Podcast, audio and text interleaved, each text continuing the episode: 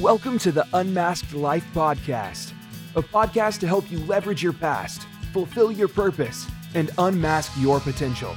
And now, your host, Matt Manney. Hey, welcome to the podcast mini series for He Still Calms Storms. We are going through 30 episodes taken from the devotional called Just That He Still Calms Storms. I hope these are an encouragement to you. This is all about how to find calm in the midst of chaos.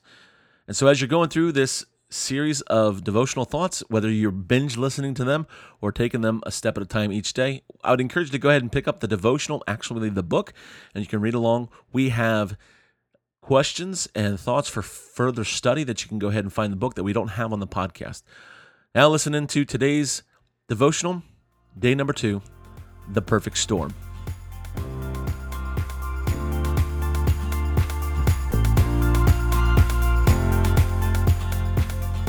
October 30th, 1991 was the day a nameless storm hit the North Atlantic seaboard. Just a few days before, Hurricane Grace developed off the coast of Bermuda and headed to the southeast coastline of the United States. As the days progressed, Grace came head to head with a low pressure system hailing from Canada.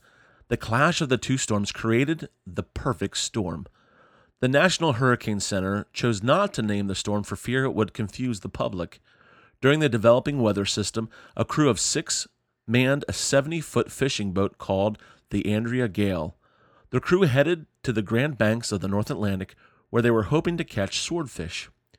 When the crew failed to arrive back into port on November 1st, a search party was sent to look for them.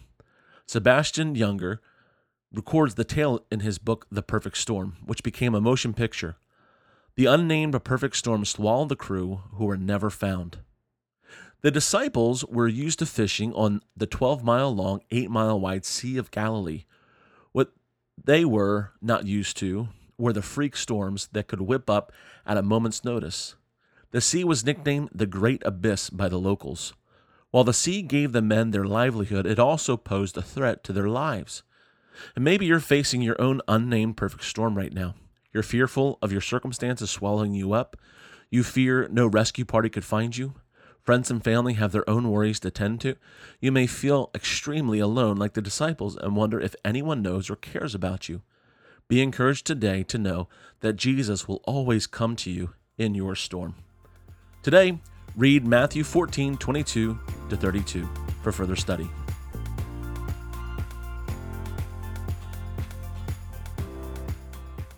Thanks so much for listening to the devotional today. If you enjoyed this devotional from He Still Calms Storms, feel free to find your very own copy on Amazon or check it out on manneyresources.com. You can find links for both of those in the show notes today. I would encourage you leave a rating and review.